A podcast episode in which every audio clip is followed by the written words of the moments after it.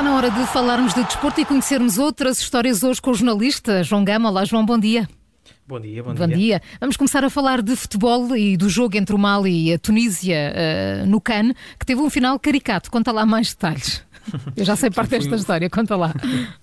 Foi um jogo que aconteceu ontem à tarde nos Camarões, uma partida a contar para a primeira jornada do Grupo F da Taça das Nações Africanas.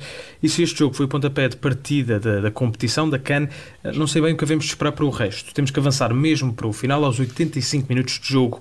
O Mali estava a vencer por um zero e o árbitro decidiu terminar a partida. Então, como tinha assim? coisas para fazer? Não, como Tinha assim? roupa para apanhar?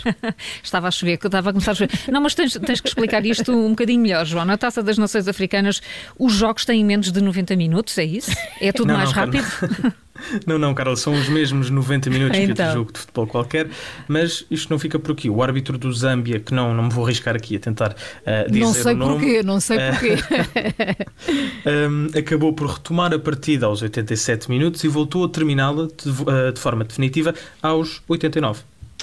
Às vezes por cá queixamos que os jogos acabam por uh, demorar muito tempo. Sim, às vezes tem um bocadinho mais de 90 minutos. Não é? que por ali a história é ao contrário, não é?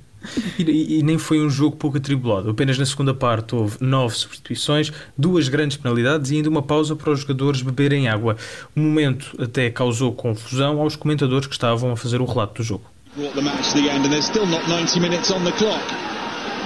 Gianni Sikazwi signals that Mali have won this game 1-0 and it's only now that we're going to tick out round to 90 minutes on the clock.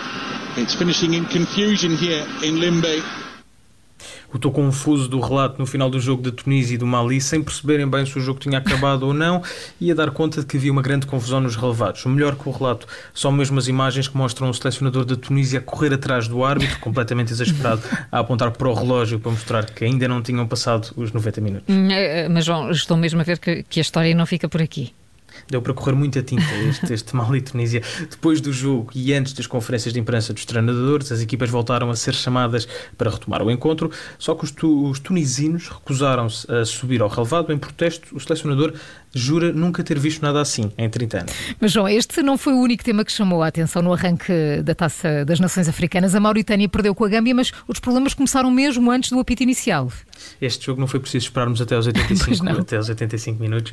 O problema aconteceu bem antes. No sistema de som, os técnicos enganaram-se no hino da Mauritânia três vezes. Ladies and gentlemen, please stand for the national anthem of Mauritania. Thank you.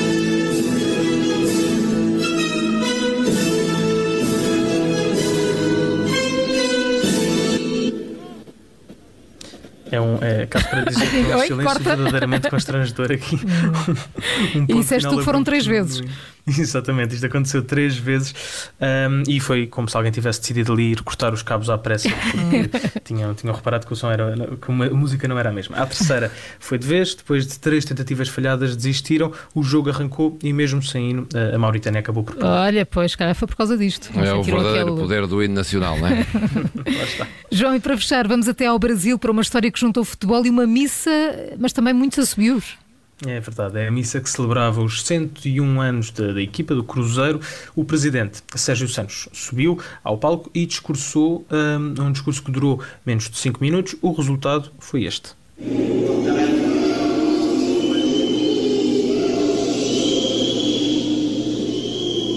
Desci, tanto subiu assobios numa, numa igreja é, é uma coisa, é uma coisa estranha. Se costuma, não. não se costuma ouvir. O padre ainda pediu que qualquer manifestação, mesmo que se fosse de, de, apoio ao clube, eh, fosse feita fora da igreja, o que, o que não aconteceu. O Cruzeiro não vive os melhores tempos, está atualmente a jogar na, na Série B do Brasil, trocou de donos há pouco tempo e isto terá sido uma das respostas dos adeptos quando tiveram a hum. oportunidade de, de ver o presidente. Sim. As polémicas do futebol brasileiro, a fechar as outras histórias do desporto desta quinta-feira hoje com o jornalista João Gama. Obrigada, João. Até amanhã. Até amanhã.